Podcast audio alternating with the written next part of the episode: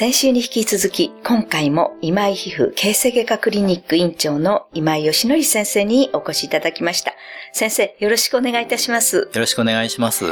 先週は、えー、眼瞼下垂、そしてそれと睡眠、また交感神経とかそういう関係についてお聞きいたしましたけれども、今回はやはりあの、皮膚と考えますと、湿疹であるか、ニキビであるとか、吹き出物であるとか、そんなことについて先生にお伺いしたいと思います。はい。まず、ニキビは皆さん青春のシンボルとか言われてたと思うんですけども、今はれっきとした病気になってます。実は日本のニキビ治療は、ちょっと前まではかなり遅れてたんですね。世界で認められている外用薬が全く認められてなかったので、日本ではニキビを治すのは、抗生剤の飲み薬を飲んだり塗ったりとしかしかできなかったんですね。そうだったんですか。なので、かなり遅れていたんですね。ところが今は世界レベルのお薬がほぼ出揃いましたので、保険の治療ですごく綺麗に治すことができます。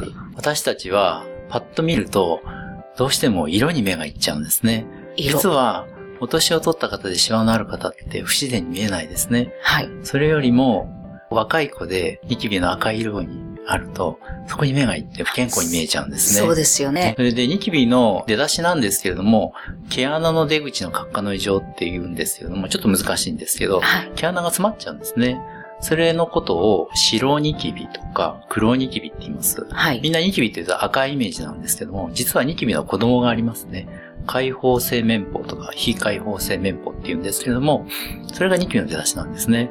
実はそれもニキビなんですね。先ほど言ったあの、海外では、一般的に普通に使われてた外用薬が、やっと日本に出揃ったっていうのも、詰まりを取るお薬がですね。つまり、ニキビの、はい、あの、できなくすることがもうできたんですね。ああ、もう、その最初かできてからじゃなくって、できなくする。そうなんです。はい。で、そういったお薬ができたおかげで、もうニキビの根本的に治せるんですね。ただちょっとそのお薬の系統は乾燥する作用があるので、ちゃんとした皮膚科で保湿剤をもらいながら使っているかっていうことになります。生活習慣としては、先ほどからの、やっぱり寝不足がやっぱりニキビって大敵ですね。若い子ね、はい、やっぱりみんな寝不足しちゃいますね。そうですね。なんとなくあの、ニキビっていうともう油物食べたとか、なんかチョコレート食べたとか、そういう感じに取れちゃうんですけど、まあ、睡眠不足っていうのがやっぱり。そうなんですね。実は食べ物って関係ないって言われてますね。あ、そうですか、ただし、これを食べたら絶対にニキビできるっていう、食べ物が個々であったら、それはちょっと控えた方がいいと思うんですけども、はい、文献的にはチョコレートがニキビを悪化させる代名詞なんですけども、はい、チョコレートがニキビを悪化させるっていう文献は実はないんですね。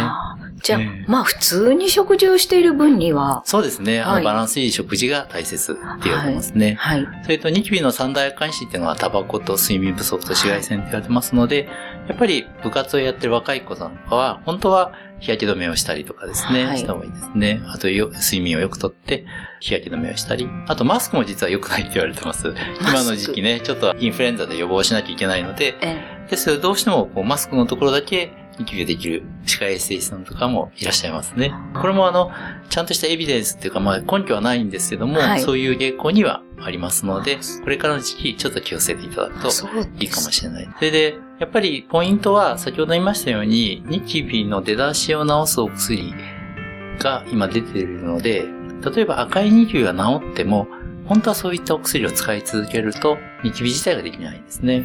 特に、えっと、やっぱり10代、20代、ニキビのできやすい年頃の方は、あの、ニキビ跡って一回できると、そこ治すの大変なんですね。なので、はい、ブツブツなってる人いますね。それ一応、あの、保険外の治療はあるんですけども、はい、それは結構大変なんですね。なので、今はもう予防医療がね、すごく、はい、盛んなように、ニキビももう赤いニキビになる前に治していくっていうのが大切ですね。うん、そうすると、やっぱりこうニキビができないようにするには、まずタバコはもう当然禁煙された方がいいし、うん、それから紫外線なんか当たる時も日焼け止めを日中はつける。そして夜はしっかり眠るっていうことがニキビ予防になりますね。そうですね。はい。なんかちょっとまた今日も目から鱗が落ちてしまったんですけれども、ありがとうございました。では、この続きのお話は来週またよろしくお願いいたします。はい。よろしくお願いします。はい。